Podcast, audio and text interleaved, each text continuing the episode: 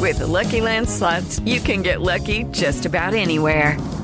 This is your captain speaking. Uh, we've got clear runway and the weather's fine, but we're just going to circle up here a while and uh, get lucky. No, no, nothing like that. It's just these cash prizes add up quick. So I suggest you sit back, keep your tray table upright, and start getting lucky. Play for free at LuckyLandSlots.com. Are you feeling lucky? No purchase necessary. Void where prohibited by law. 18 plus terms and conditions apply. See website for details. With Lucky Land slots, you can get lucky just about anywhere. This is your captain speaking. Uh, we've got clear runway and the weather's fine, but we're just going to circle up here a while and uh, get lucky. No, no, nothing like that. It's just these cash prizes add up quick. So I suggest you sit back, keep your tray table upright, and start getting lucky.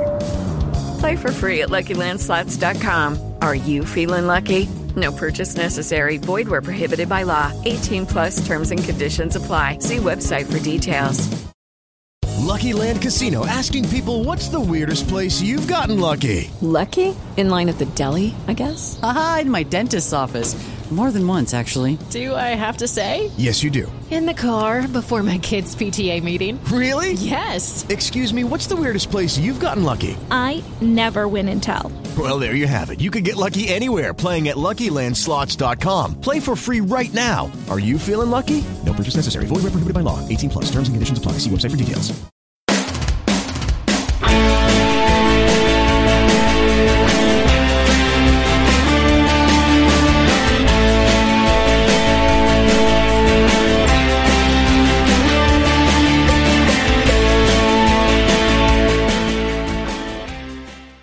And welcome to Heart and Hand, the Rangers podcast. My name's David Edgar. I'm your host as always, but this is a slightly different show this week because if you're a regular listener, you'll know that what we do is look over the Rangers game from the weekend.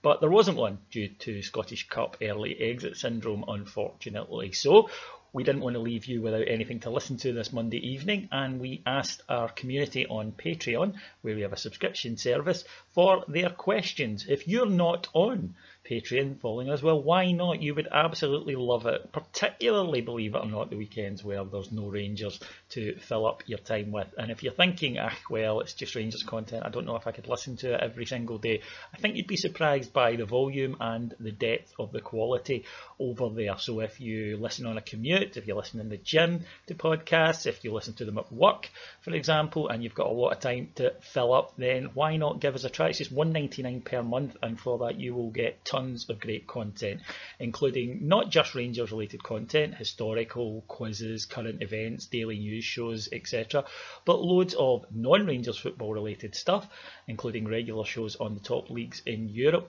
but also a whole range of non football related products, including gaming podcasts, including recently we started a music podcast, we've also got pop culture podcast. There's tons. Think of it like a big staunch Netflix for your ears and give us a try. Just one ninety nine per month. If you don't like it, cost you two quid. If you do like it, join the community and you'll have a very good time. But as I say, we asked for questions and the guys over there delivered in their drove, so I'll just crack on with it. First question comes from Derek Johnston. He says, If Lafferty was moved on in the summer, would you take Peter Crouch for a season for the target man striker role? No, I wouldn't. Because, one, I think these past their best, and that's not derogatory, it's just a fact. You know, clearly they're past their best, but I think these past their best big names, they rarely work for us. And also on top of that, we have Jermaine Defoe, who I do think will be an exception and, and prove to, to score a lot of goals for us. But that would then be two strikers in their late thirties. Not for me. I'd rather have the one experienced striker. I think it's a, a, great idea, and I think you can do that. But I'd be looking at a different age group in the summer, in all honesty. And I suppose being a Rangers fan, I've just been burnt too often with these guys that arrive and maybe it's our expectations are wrong because we hear the name and we think back to what they were and then they arrive and unfortunately they just can't produce it. But I think it was best described by a friend, uh, one of the podders, Adam, who described Nico Kranjčar memorably last season as the ghost of Nico Kranjčar and I think that can happen too often with those type of players. Andrew Anderson asks, How well do you rate Gerrard's season this year and what does he need to do next year to keep the job next season? Well, he has to win something. I think that's very clear and I think that we would expect to be closer to Celtic in the run-in than we have managed this season. I'd, I'd rate him between a six and a seven this season. I think he made a lot of errors and uh, I don't think there's any point pretending he didn't. But I think he has the ability to learn from them. And I think he did deliver certain important milestones for us. The European campaign was wonderful, and it was great to see Rangers back competing at a level we would expect to find our club. And also, monkey off the back of the Old Firm victory. I think that was very important psychologically for us. The disappointments have been what looks like failure to learn how to cope with certain defensive strategies that clubs come up with to, to players. I think we have struggled at times in terms of creativity. I think he's been a little dogmatic at times in terms of his system. And then recently we've seen him be a wee bit more flexible and we've got the results from that. So when he sits down in the summer, because I've spoken about this before, when we say things like he's a manager who make mistakes and he'll learn. I think there's almost a belief that what we mean by learn is it didn't work on Saturday, I'll fix it next week. And I don't think football works like that. I think it's more an evolutionary process. And I think we've seen that over the season. And I think hopefully once he gets a chance to sit down and reflect properly in the summer, we'll see it again. But I don't think it's unreasonable to suggest that he needs to win something next season to continue to, to keep the support of the fans. But you never know, the circumstances could be slightly different. It just depends on how the season goes, the type of football we play, the results that we get. Um, but when you look at the silly points this season we've dropped, and it, it does feel like that, that's no disrespect meant to anybody. But there are points Rangers should have had this season. And there's been very few games where you've thought, we were lucky there. Rangers have had to generally play well to win matches. And when we've dropped to average, then we've usually drawn. And in fact, some matches we've played really well and not won. I can think of the two Hibs matches, for example. So that's what I I think moving forward he needs to address. And if he does, then there's a lot of opportunity in Scottish football for him, and he could end up with a lot of silverware, and that is the plan, I'm sure. Simon 1872 says, Greg Stewart on paper is yet another mediocre squad filler. What do the guys think he will bring? What must be the key for the club's recruitment?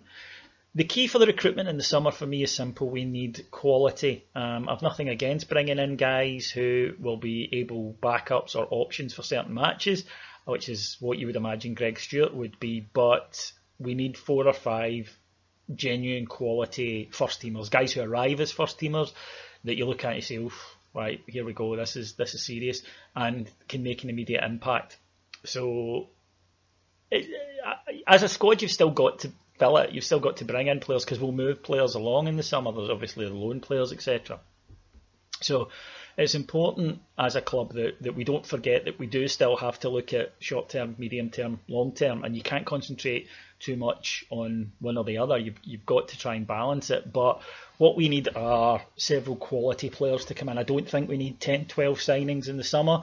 But I do think we need a minimum three or four really good signings. Four is the number that keeps coming to my head when I think about it. So that's what I would go for. Scott McIntosh, is Craig Thomson a cheat as opposed to being a really pish referee?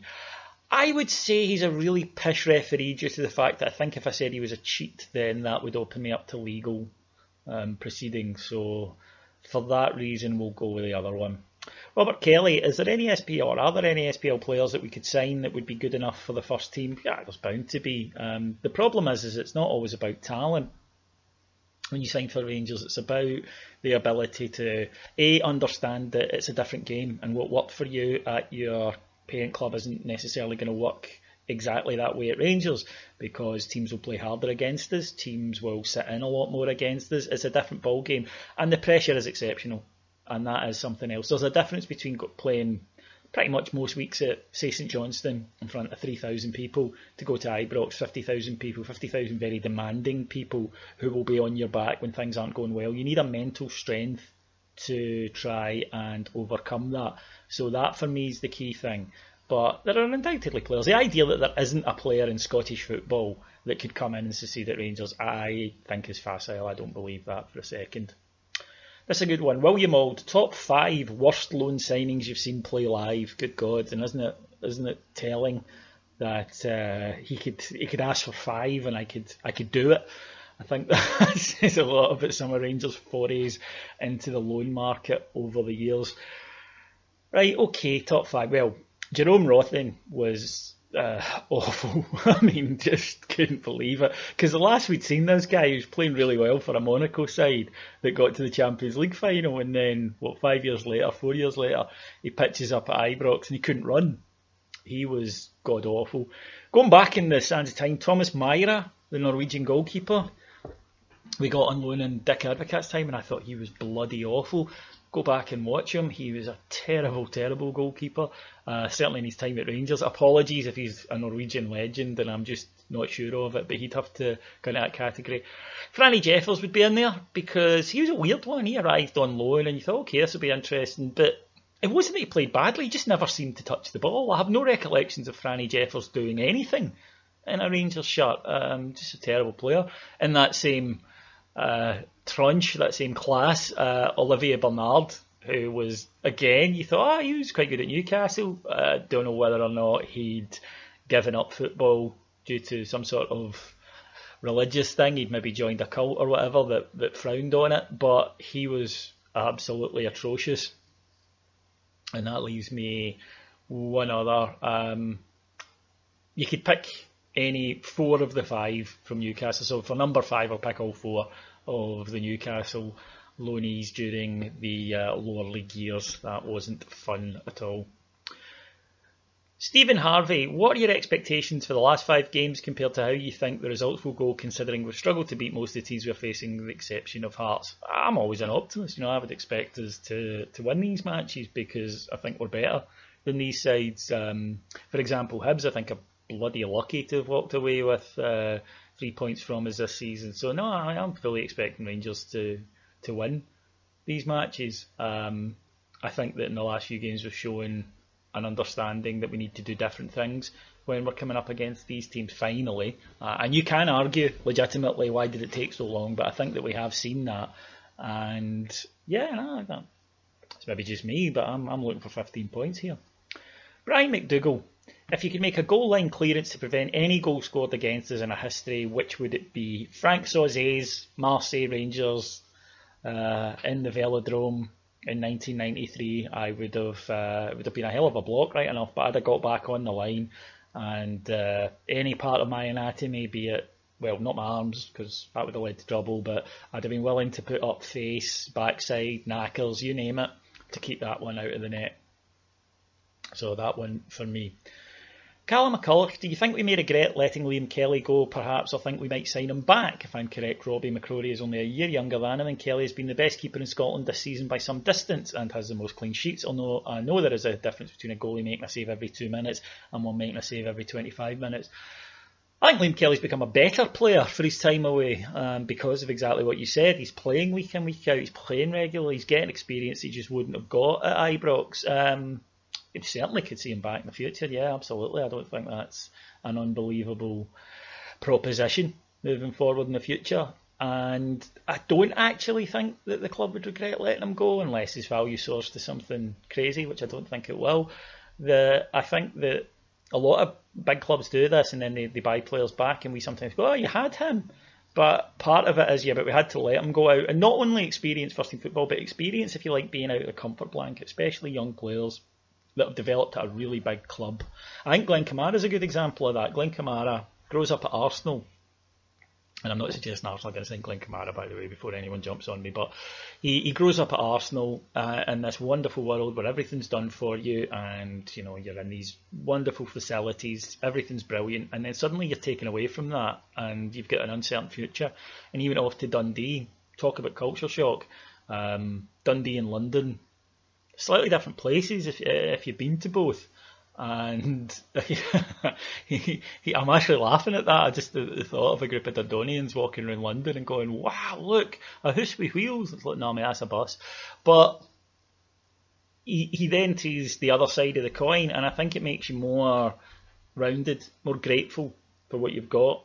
And I think that you, you can see that with with a player. So yeah, well, I certainly wouldn't be surprised to see him back then. Craig, we are closer to Celtic in the games we played them this year, and we are comfortably in second place. Yet I feel this season is actually quite a disappointment, probably stemming from cup defeats to Aberdeen and some really poor league results. What's your overall feeling about how we've done this year, and what should be our minimum targets next year? I think we've touched on that. Um, uh, I mean, it, it, Craig goes on to say, I really think we need to be in both cup finals, winning one and challenging for the league in the very last game. I mean, that's that's a high expectation. And again, it's I'm sure there are people hearing me say like, oh, but we're Rangers. Unfortunately, saying the word "but we're Rangers" doesn't eradicate the last eight years. I'm sorry, but it doesn't. I wish it did. Otherwise, this if it did, this podcast would be 45 minutes of me saying "but we're Rangers." And the question is, are we better than we were yes season? Yes, we are. And anyone who says that we aren't, I think, is, is maybe looking to, to, to push an idea that they've already made their mind up on.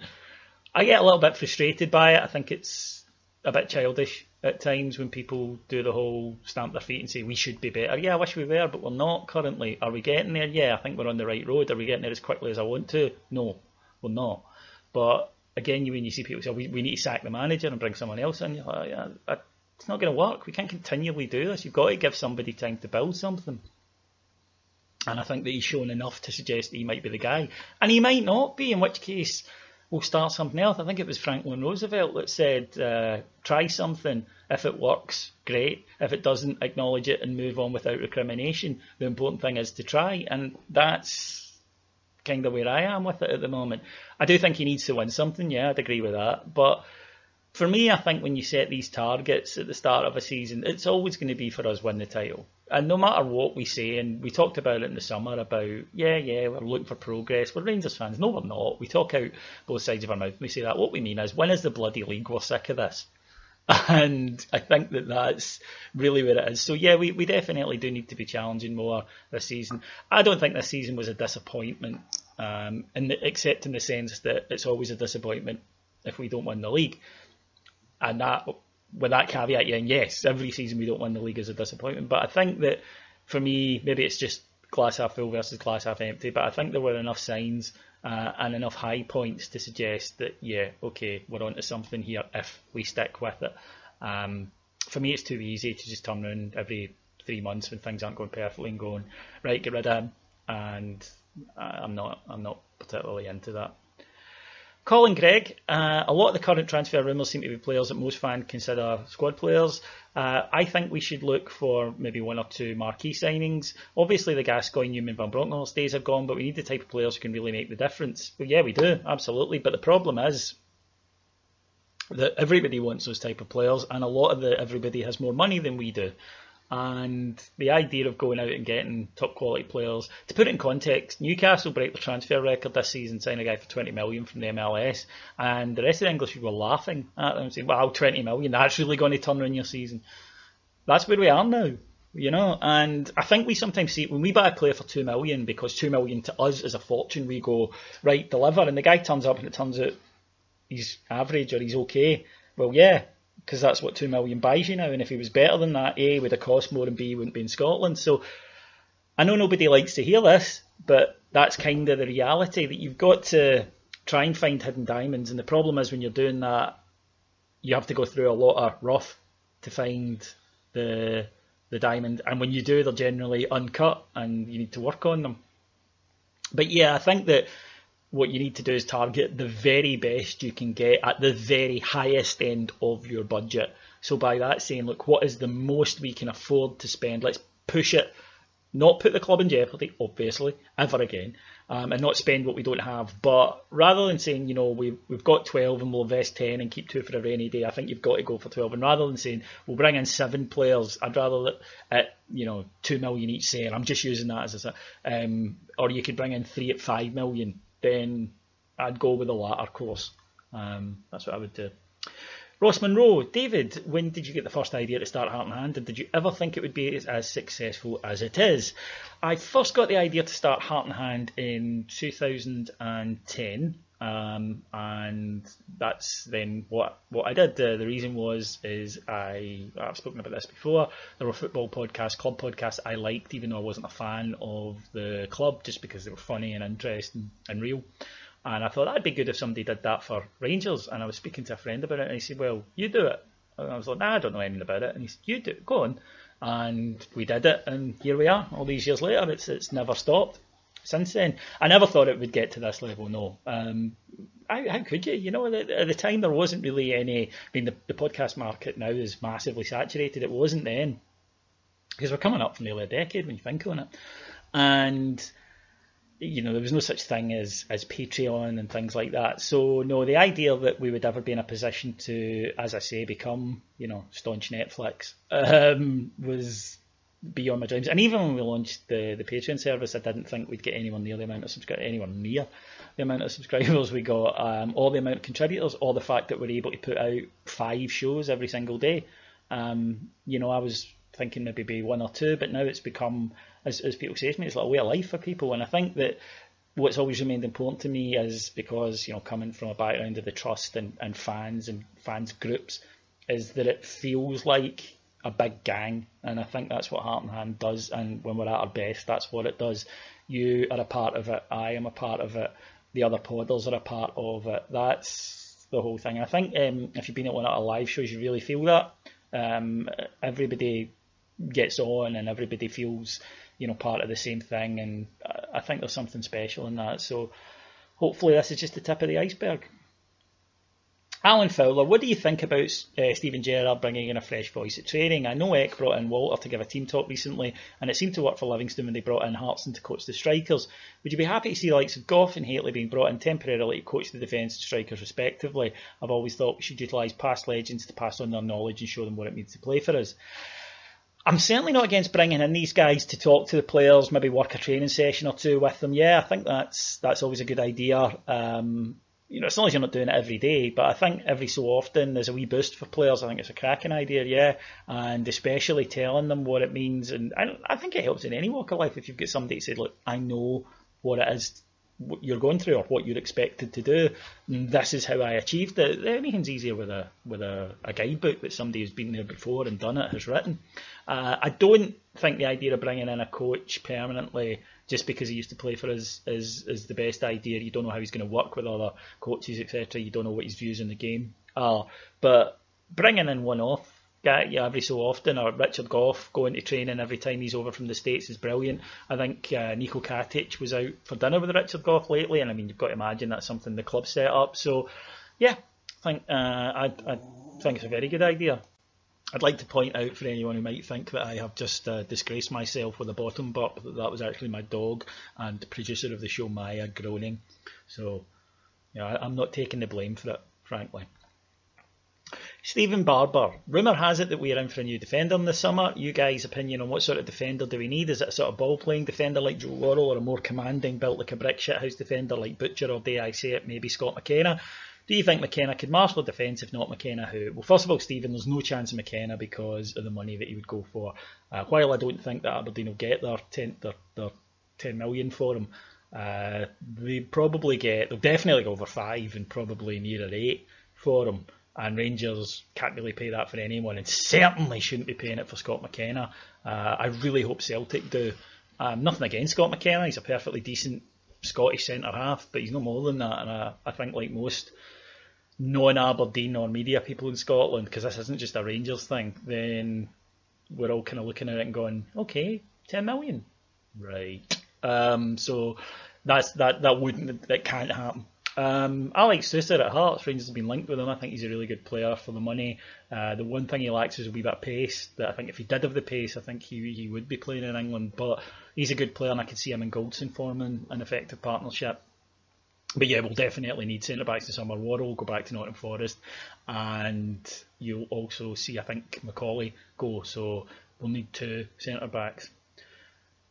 Ian if you were to pick a spine of a team to build around from a history, who would your four players be? I.e., goalkeeper, centre half, centre mid, striker. For me, Goram, Gough, Gazza, McCoist. First two, agree. Goram and Gough, absolutely. But then for spine, for me, I think suggests to me that you go for the stronger players in there and your skillful players playing off or with them. So while Gaz and McCoist would both be in my team, um, the midfield spine guy would be Graham Souness, and the striker would be Mark Hateley. And uh, Goram, Gough, Souness, Hateley. I'd take that as a fives team, even if the other had five, because uh, we'd still win. Ross, there are a few players fighting for the future. Should we play them to see if they stay or go? What's your thoughts as we stand? Main ones I have in mind are Lafferty, Grezda, Davis, McAuley. Can he kick on this season, or uh, in particular, can he kick on this season, or is he done? He's behind Kent, Candeias, Middleton, then you had Jones arriving, Murphy coming back, and we're also being linked recently with Jake Hastie. Seems he's very far down the pecking order. Yeah, I, I think Grezda will go. I think he'll go in the summer if there's any interest in him, um, or possibly even out on loan. Uh, wouldn't be surprised, incidentally, if he went back to Osijek on loan. So I think you'll you'll probably see see him go. Um, of the other ones, McAuley, no, I think he's done. Um, unfortunately, but this season he's just looked well off the pace. And maybe at that age you need to play every week because if you're not playing regularly, you, you can lose that bit of sharpness quicker than you maybe do when you're younger. So I think he'll be on his way. Lafferty, I think, will probably go. Um, uh, just hasn't worked at all for him really. And I'd be surprised if he was retained. And if he is retained, he's going to be very much the cover guy. So I think he'll go. Um, Davis will stay. I'm pretty sure of that now. Uh, I think it was touch and go for a bit, but I think he's had an upturn and then both form and uh, training and whatnot. Uh, I'm not 100% on it. And in January I was when he arrived, but I suspect he'll still stay next season. As for playing them in the last few games, no, you pick the pick the best team. Let's win these games. Um, that's more important. So, no, pick pick the best teams in the last few matches. It's the summer and we can sign Ryan Kent for three million, but only if we sell Liverpool Alfredo Morelos for ten million. Would you do the deal or not? Uh, yes, I would do that deal um, in the summer. So uh, that would be uh, but apparently Kent value him round about the 12 million mark. But um, if they could be talked into doing that deal, then yes, I would take that deal. John McLean, um, fresh from Nakatomi Tittle, says, What can we do to get games refereed properly? Well, short of rubbing a magic lamp and hoping a big guy comes out offering wishes, John, I'm not entirely sure. Um, he mentions the Aberdeen Cup game versus Celtic. Um, remember May's challenge on Jack that went unpunished uh, was very similar to Ball on Christie, the Celtic penalty too. There's a joke in the same game. If that says it's a yellow for the attacker, I think we need to be more vocal on it and illustrate these examples to stimulate the debate. I think the debate is ongoing now about referees in general, and I think that the referees have kind of brought it on themselves this season with some horrendous officiating. And look, I do go with the whole it's a tough job thing, and admittedly, it's a tough job, but nobody makes them do it. So that kind of goes out the window slightly when that happens. It's sort of like, you know, you once you decide you want to be a ref, and they're well paid for it. Let's not forget this. We sometimes go on, or, or the media sometimes go on as if referees are are, do, are voluntary. You know, like like the St John's ambulance. They're not. They get paid and quite a lot. So um, yeah, we need better referees. We need referees to take responsibility, and they don't. And what we really need to do is to highlight the inconsistencies. But the problem we have in Scotland is the deeply unreceptive and hostile media. That if Club A come out and say, "Well, look at this officiating," people say, "Oh, you're absolutely right. That's terrible." Um, if we come out and say, "Oh, gosh, shut up," and that's the problem because it's it's easy for referees to give bad decisions against us currently. So that fits into a longer term thing about changing the, the media narrative, etc. But I think the SFA, because their tendency is to just blindly back the referees in the story, you know, um, and say, oh, well, it was a mistake on their part, as if that excuses it. Well, well, at least they weren't cheating. It was just a mistake. It doesn't excuse it. Stop making so many mistakes. Stop making so many big mistakes. You accept there'll be the odd one, but it's every game. And the only thing, it's not just Rangers fans who feel this way because they are bad referees. The most, I think, ridiculous and simplistic defence that you get of referees, and you do get this from the SFA and you do get it from the media, is, oh, well, if all the clubs don't like them, then that shows they're doing something right because there's no bias. No, it means that they're terrible at their job. How difficult is this to. Oh, they're sending somebody for me, lads. If I'm not here in five minutes, you'll know you'll know what's happened. Um, so yeah, I, I agree that we need referees to be better. Here's something we could do with though and that's football managers being a little bit less partial, which is when you do your dinger about a decision and then you get one for you the following week, you've got to kind of admit to it. And I think that that's, that's partly the thing about uh, the club on the other half of the city, who I don't particularly want to associate with given the sordid past and what's going to happen to them in the near future. But they would have you believe they've never had a decision, whereas you know we can point the last six games and we pick it. And I think that people have got to be honest and say, and we tried to be on here, and if you're a listener, you'll know that we, that wasn't a penalty. We got away with one there, and I think that we need managers to be a wee bit more open. And by that, I, I don't expect them to turn out and lambast the referee for giving them a decision, but just remember it the next time they, they get one for them um, or get one against them, is where you weren't complaining then. And I, I, think that would help it. And finally, we could do with a compliance officer to um, go away. just just go away. It's no good. It doesn't help. Everyone hates it. And I can't think of something in any other business sphere where the employees hate it and the customers hate it and a company retains it to no no benefit. I don't understand that, but it's the I suppose. Ross, Mikhailichenko or Huistra, who did you prefer? Miko, I preferred. He was a lazy bastard. And in fact, he was such a lazy bastard that he was almost heroically lazy. He was admirably lazy. I remember my dad saying to me one time that he suspected that in one of his early games at Ibrox, Miko had lost a pound coin round about the halfway line because he spent the rest of his Ibrox career looking for it. And that kind of summed him up.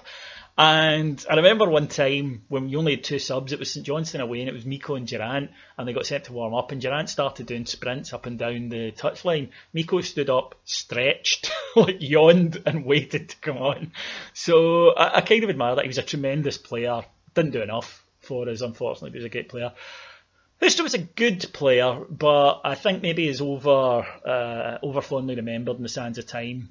Uh, a lot of time he was in and out the side he was he was decent. Uh, everything's relative. If we had him now, we'd all be walking about with Huistra on the back of our jerseys and Huistra tattoos. But back then, I thought he was only decent. Um, so for me, it was Miko, who genuinely did have world class talent when he chose to use it. The problem was, not that often. Ian Mitchell, if McLeish had managed second place in 2005-06, do you think Paul Le Guen would have been back more substantially as we would have had potentially money from Champions League coming in had we negotiated our way through the qualifiers? He would have, but only if he'd got through. So yeah, he wouldn't have been given it on the off chance. No, he would have been given it had we got through. And I think that's the same for, for any manager. Um, that the budget goes up if you achieve beyond the financial targets. By that stage, though, Murray was well into the needing Champions League money for the wage bill um, era, and we don't know how that led to. So I don't think it would have been huge. He wouldn't have went, well, that was 10 million we hadn't budgeted for. It was uh, budgeted for. So yes, I think it would have been better and different. I still don't think it would have worked it because Le Guen, when he arrived, just instantly thought, oh, I made a mistake here. I, I shouldn't do it. I don't belong here. And we've all done it. We've all taken a job and thought this sounds great, gone in a few weeks and went, nah, not for me. Made the wrong call, and it, it, it's not reflective on the institution. It's not reflective particularly on you. It's just not the right fit. And I think he'd already made his mind up that that was the case. And if you want to hear a lot more on this, uh, we have a show on our network called Murray and Me, in which I go into a lot of details. Martin Ramsey quizzes me on all my dealings with Murray, and we do a lot on that summer of 2006 and what was promised, what was delivered, and what went on in the background of the Le Guen era. So that's maybe something for you new subscribers to go and have a listen to. Speaking of that, actually, I'm going to take a wee break and ask you to do something that we've never asked you to do before and I'll explain why. Every time this time of year, all your favourite podcasts start asking you to vote for them in the British Podcast Awards, and we've never done that um, because we, we don't you know we don't need it. Um, obviously nice to, to win something, but we've never wanted to, to beg for your votes, and we just thought, nah, you know, let let people do it. Um, but this year, we will make an exception and beg for your votes because there's been such a grassroots thing that people have just started doing this, and to be honest, we're, we're so flattered and that we thought, well, listeners are actually going out their way to try and drum up support for this, and it seems a bit much that they are, whereas we won't lift our hand to do it. So if you like Heart and Hand, and we would hope you've got this far into this kind of pod, we would think you would, then please go and vote for us. It's uh, www.britishpodcastawards.com It's easy enough. BritishPodcastAwards.com. Click on vote and enter in heart and hand, and up will pop. Just choose us and vote for us. And, and like I say, it's uh, there's no financial reward or anything for it. The, you get a night out in London, I believe, which I wouldn't go to. So you'll be sending two of the other boarders down to pick up the award um, on our behalf. But, but yeah, it'd be nice. It'd be nice to be able to taunt people with it. You know, that would be good. We'd be, we'd love to do that. We'd love to go up to like Celtic podcasts and wave it in their face and go, yeah. So, uh, yeah, there you go. If you wouldn't mind, BritishPodcastAwards.com. And if you can't be arsed, then I totally understand that as well. That's kind of where I would be. David, with the stadium being packed to the rafters every week and season tickets an all-time high, if we could extend the stadium, which stand would you look at? The corners looking like that isn't an option. Where could we add to increase the capacity to cope with the demand? That's a real tough one, David. Um, I'm not sure you wouldn't have to knock down uh, existing stands and rebuild. Obviously, the main stand untouchable, but the other three you maybe need to look at doing that and rebuild if you wanted to extend the capacity. I suppose you could take the screens out and do something in the corner. I don't know. The cost is huge, the initial startup cost, so I don't see it happening for a while, unfortunately. But um, uh, long term, who knows? But right now, I don't see that being something that because you, you are talking tens of millions, even for a. And yes, it'll pay itself back in a number of years. We know that, but uh, the initial startup cost is big.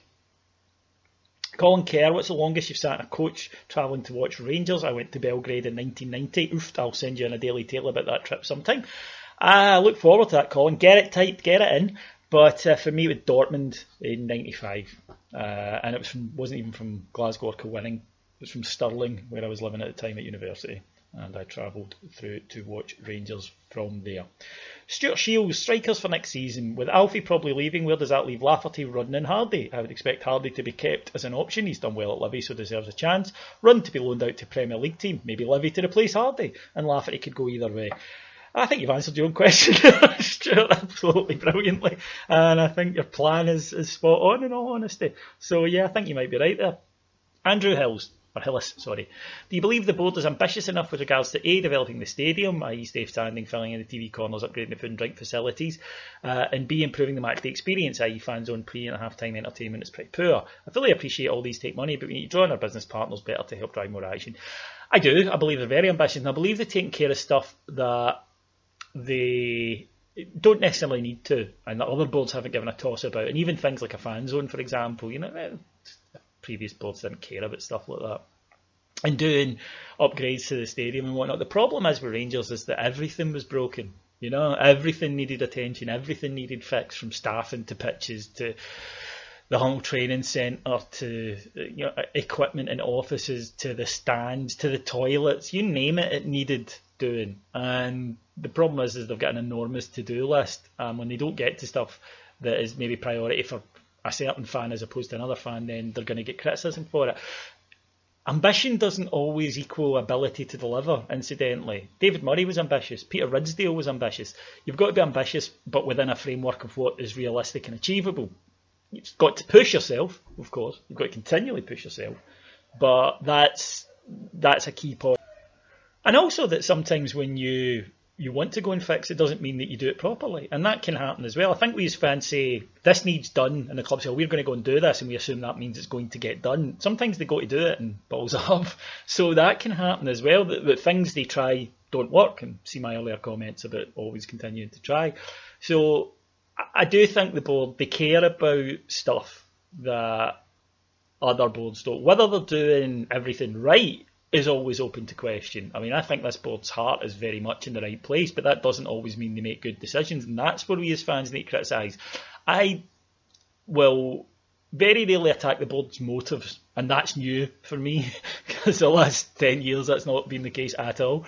But their motives are usually bang on. But as a fan and as a, a, shareholder and a season ticket holder, I think I and you and everyone listening has well, not everyone listening. Uh, um, hello to our army of uh, obsessed Celtic fans, but most people listening have a right to question it and say, is the strategy right?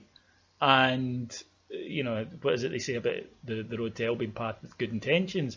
Good intentions aren't enough. We still need them to deliver on top of that as well.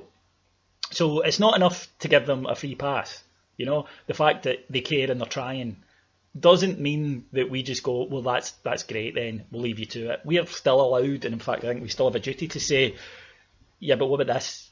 Yeah, but what about this? Um, that's kind of a job with the conscience of the club. And again, it's like the referees earlier on. Sometimes the board might go, well, look, we stepped up and we're doing that. And look, we're grateful, but this is still sort of how the relationship is supposed to work. We hold you to account, and we're never not going to hold you to account. So you wanted the job, you've got it. We want you to do it brilliantly, and it works both ways. Do it badly, and we'll criticise. Do it well, we'll be legends. So there's a reward there eventually.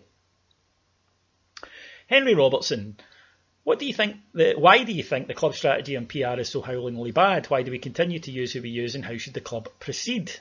In regards to referee's performance, do you think the media team or someone else should put together footage of the upcoming official and the previous disgraceful efforts in the run up to each match to put them in the crime mindset? It's probably not allowed officially, but still, yeah, it's not allowed officially. Um, but if a fan wanted to do it, um, in terms of our PR, um, yeah, I, I don't understand. It's better now. We've seen things like the Stuart Robertson interview and the training interview that are better than it's been in the past. But yeah, I still think it needs to be more aggressive. I think it needs to be more direct. But I accept, and this has been said to me and it's, it's valid, that I am very much scorched earth when it comes to the media, that I am kind of burn it down, you know. Um, none of this is the, the whole thing is rotten. None of this is salvageable. So just go in the attack and take a flamethrower at everything.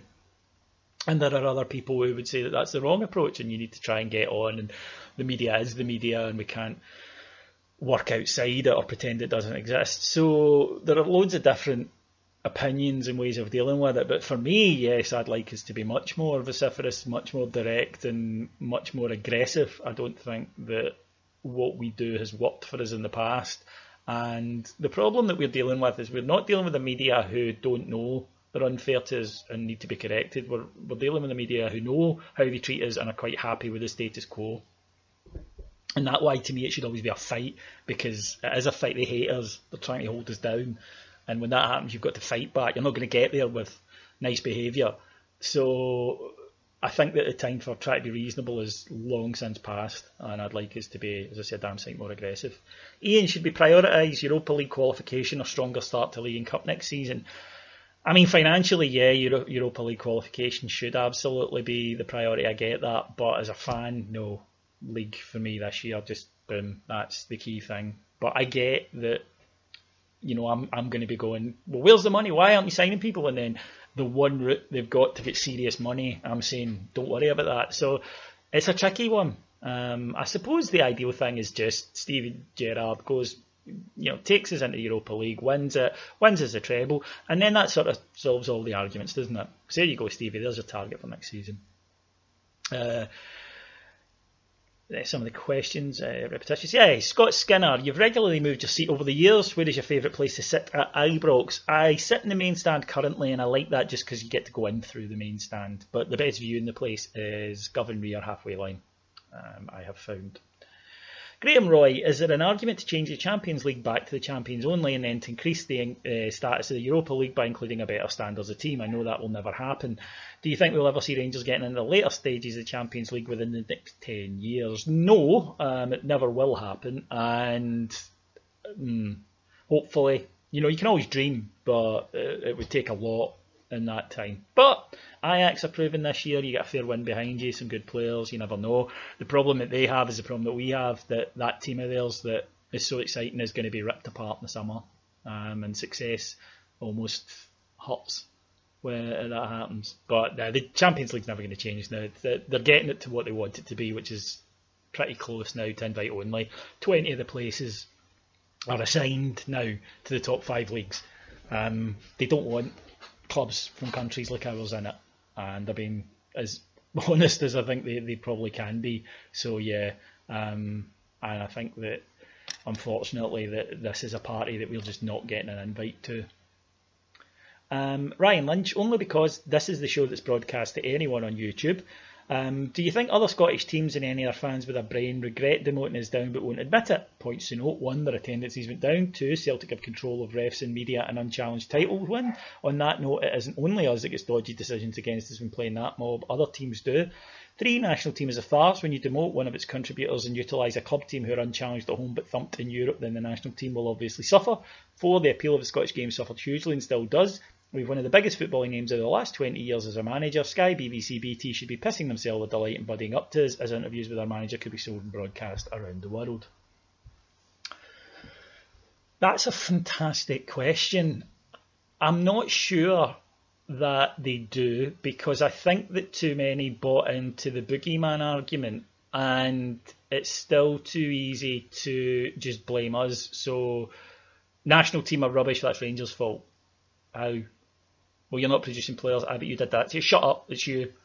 That's kind of the attitude of a lot of Scottish football fans. You've got a team in Scotland that are going for their eighth league title in a row and are utterly dominant and, as you say, have the SFA and the media and the referees in their back pocket. And yet, most teams get more upset about things happening in and around us. And that's weird. That wouldn't happen in any other league. If a team was that dominant, then they would be the team that that, that people would focus on. Understandably, doesn't happen here. It's all about Rangers, and I think that so many people. You have to remember that a green light was given for them to hate us. It's socially acceptable.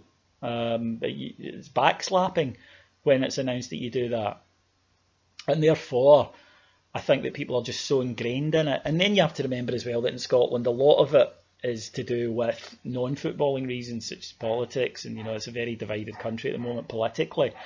And I think that it, for people who are in that sphere, it plays well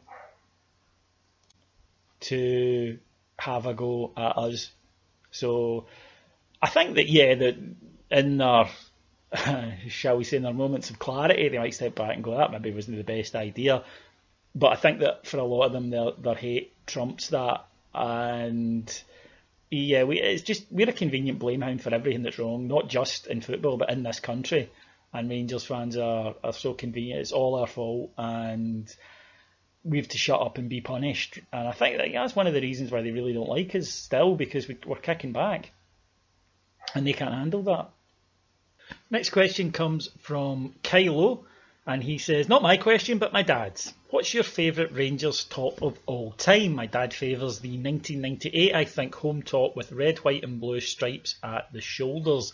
No, I think that's maybe the uh, 97, uh, 96, 97 kit. That one, the Adidas one that you're maybe describing of. If it's got a big collar, then it's, it's definitely that one. My favourite Rangers top of all time is the CR Smith one, and there are a lot of great ones, but the uh, 85, 86, 86, 87 CR Smith top for me is a beauty. And Souness, Davy Cooper, Ali, yeah, that one for me some absolute belters since, of course. Love the Adidas kits, uh, including the Gazza one, which at the time I wasn't too sure of, but now I absolutely love. I collect old kits. Um, I've got dozens of them, and so yeah, I, am very into this. And if you have any really old kits, get in touch with me. Um, hit me up. Uh, I'm willing to buy. So yeah, uh, top collector. So please send them in. Um, moving on.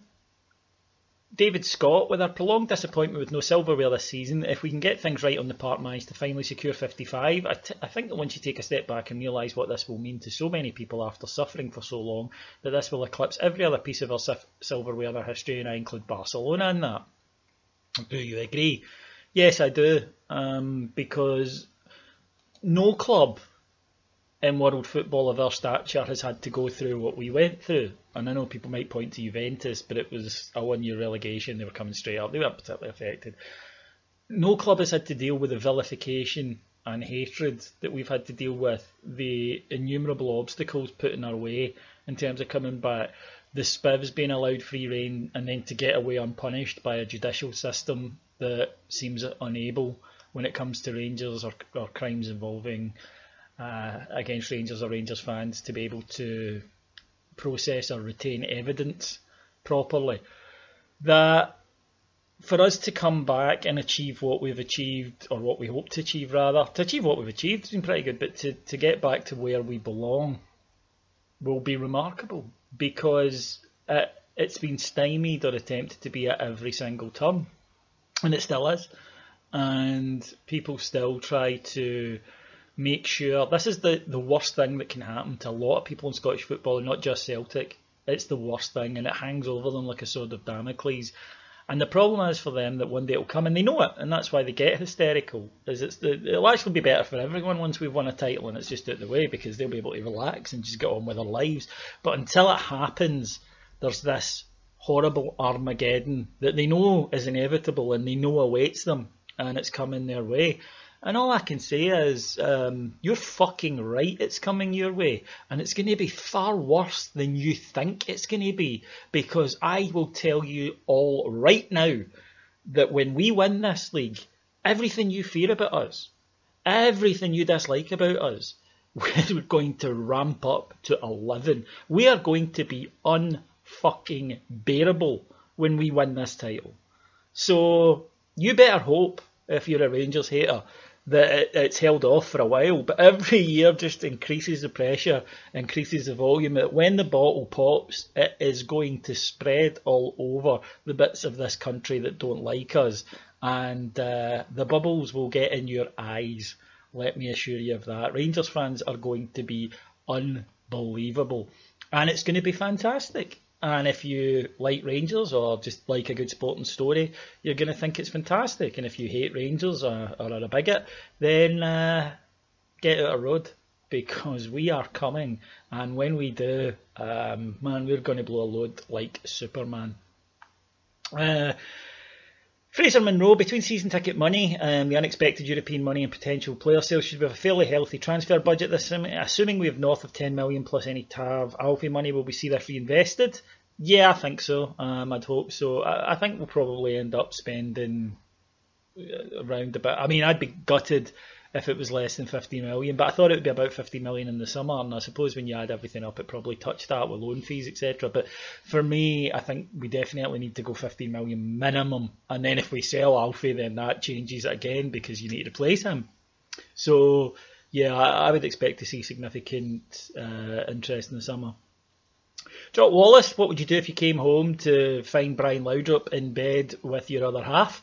And Adam Story replied, "Take my gear off and jump in." Um, I think I would just get him to. I'd just immediately go downstairs, pick up the strips that I mentioned that I collect that, that he wore, and, and start getting to sign them, and then I'll just leave them to it in peace. You know, to need to be too busy phoning my mates to, to come and see the jerseys. Uh, so yeah, Kai Lewis Cooper says, uh, "Hi David, I put a message in a thread a few weeks ago saying that I felt if Alfie moved on, that would be the making of Stevie G's. He would have to find another way of playing, and you said that was a reasonable shout. Do you think the past couple of games without Alfie and him changing tactics, formation shows that we are capable playing a different way, and dare I say a better way indeed?" Hmm, um, on the surface, it's a ludicrous thing to say that losing your best player makes you a better team but I think that the key is in the word team. That I think Rangers players, when Alfie's been there, have, have been guilty sometimes of abdicating responsibility when it's not going well, and it becomes I'll just kick it in Alfie's direction and hopefully he'll make something happen. And to be fair to him, quite often he does. But I think that they've had to grab the the responsibility more when he's not there. That doesn't always mean they've done it. And anyone who's saw certain matches that he hasn't played in will remember some absolutely insipid displays. So it, sometimes they've failed, but the last few matches they seem to have realised, look, we've got to change the way we play, we've got to do different things. So on the one hand, yes, yes, I think that there is that potential. But then the other argument is, is but what happens if they don't grab it? They don't grab the responsibility. We've seen what happens. We lose or draw to teams that we should be putting away without any bother. So it's still very much 50 50 at the moment, but I think we all felt earlier on this season when Alfie was out, it was a crisis, and to be fair to the players, they played like that. But maybe we need to start seeing it as an opportunity as well, and for other players to come through and deliver more and get more headlines. I think the likes of Scott Arfield, you've seen that in the last few games. Um, Chris, do you think anyone in the youth team could potentially nail down a regular first team place? If so, so who and in what positions? I know that people are very excited about uh, guys like Josh McPake, Kai Kennedy, Stephen Kelly, Cammy Palmer. They're all very wee at the moment. That's the only thing. I think they're all, when you see them, you know, they look like kids physically. And at the moment, I would worry about putting them into the first team because they all have the skill, but I think they they need to develop physically a bit. But in terms of ability, there's a lot of them yeah, that I think are, are on the cusp there. Mikey Anderson, Gazza Albertz? I loved Albertz, but you know, it's Gazza.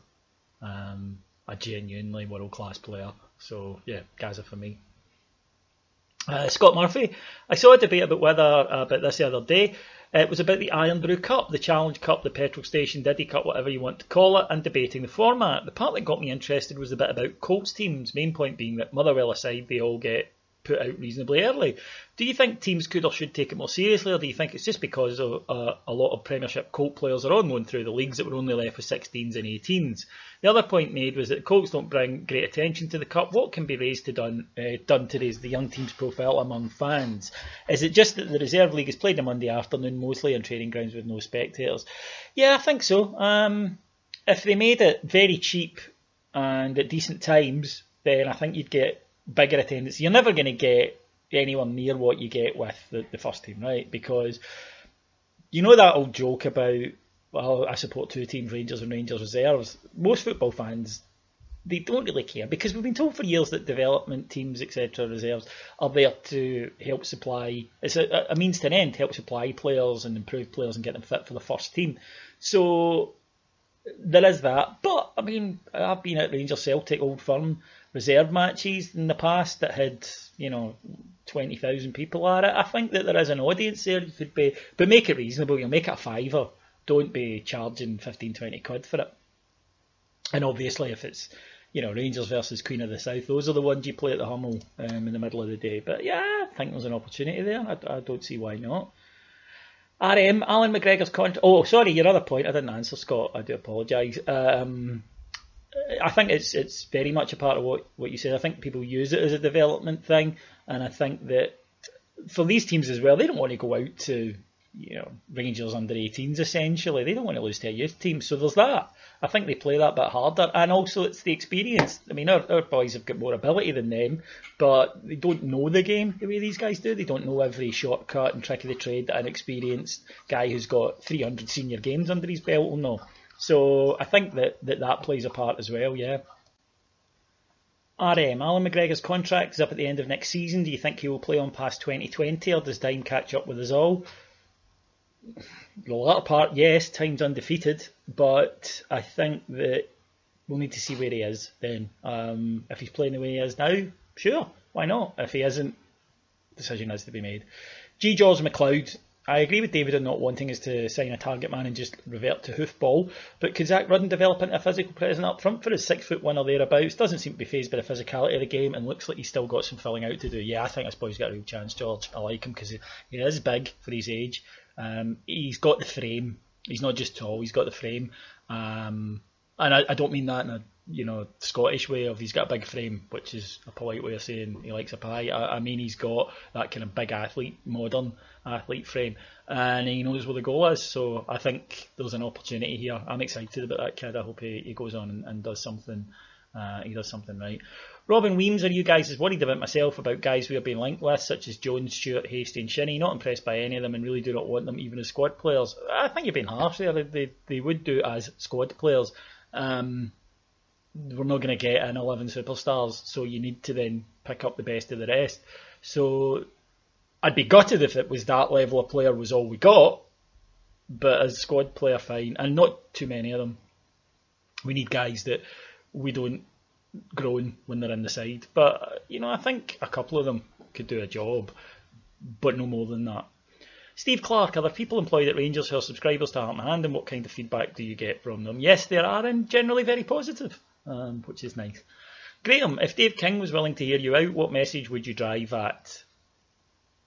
Uh, let me do the Tannoy before an old firm game. Just one. Just one. I mean, they couldn't let me do it again after it, but by God, what an afternoon we'd have, lads. Oh, and lassies, you would you would love it. Right up until I got huckled. It would be amazing.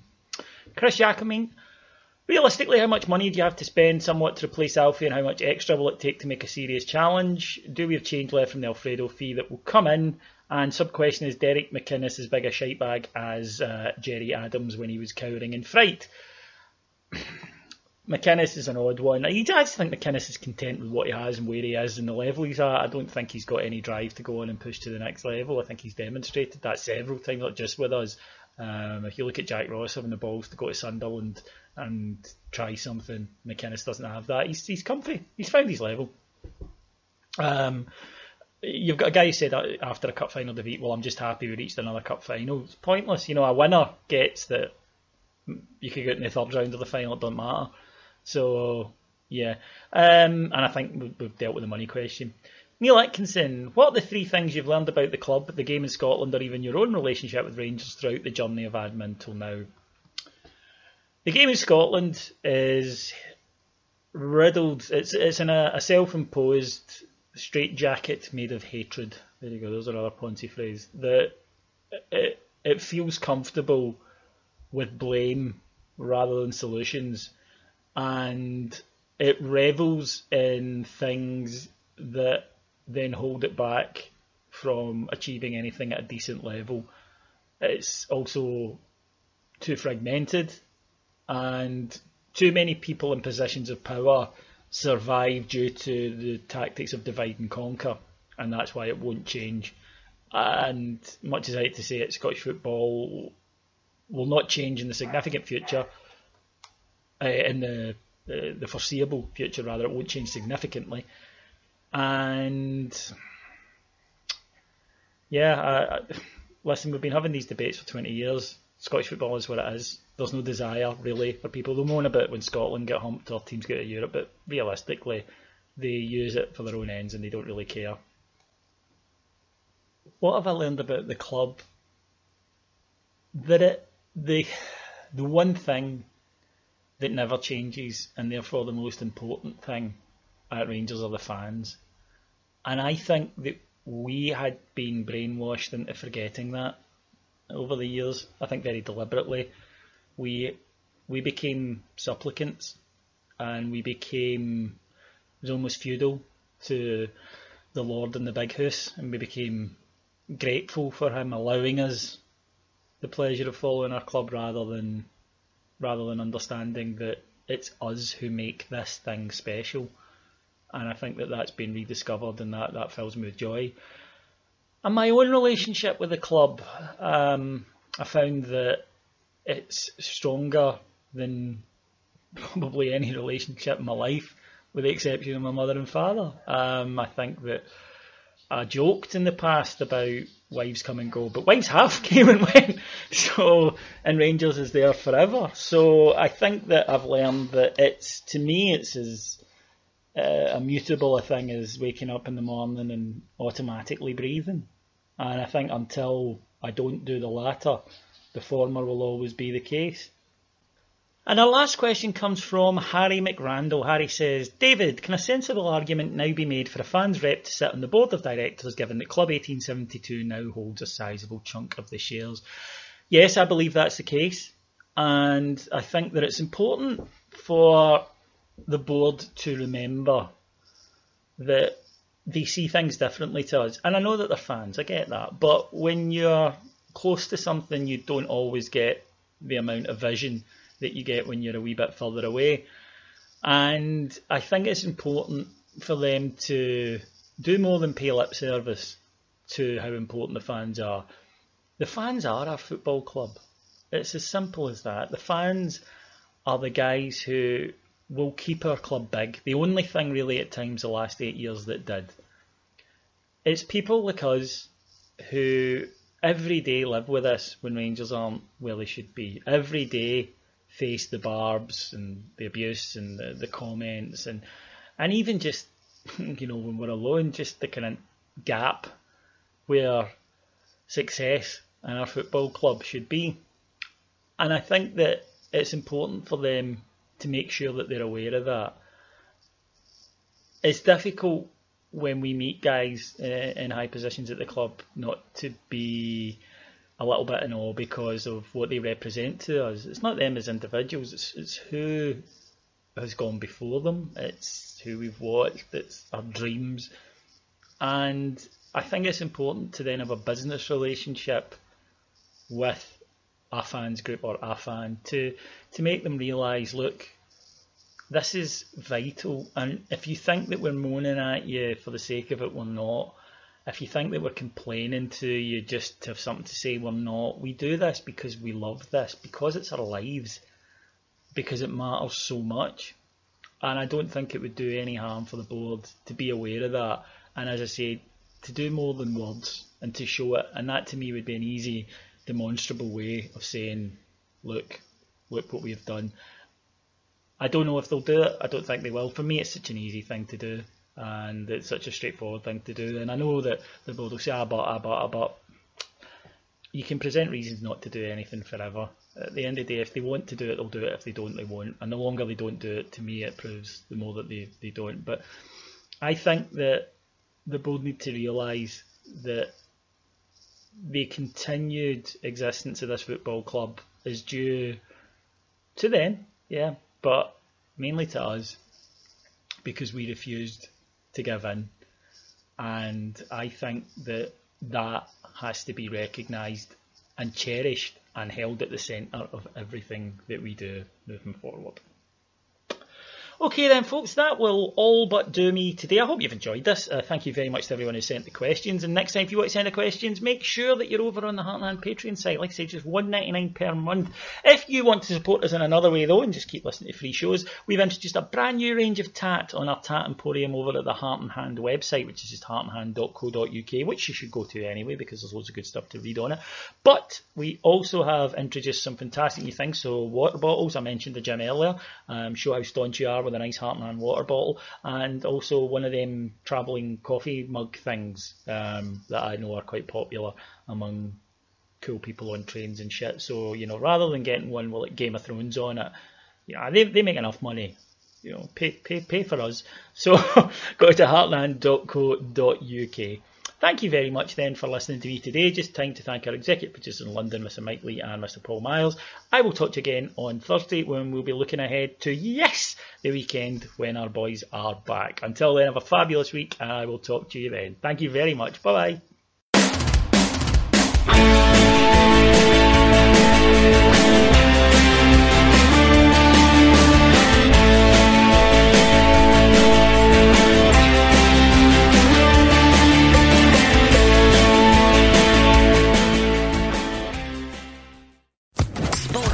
Podcast Network.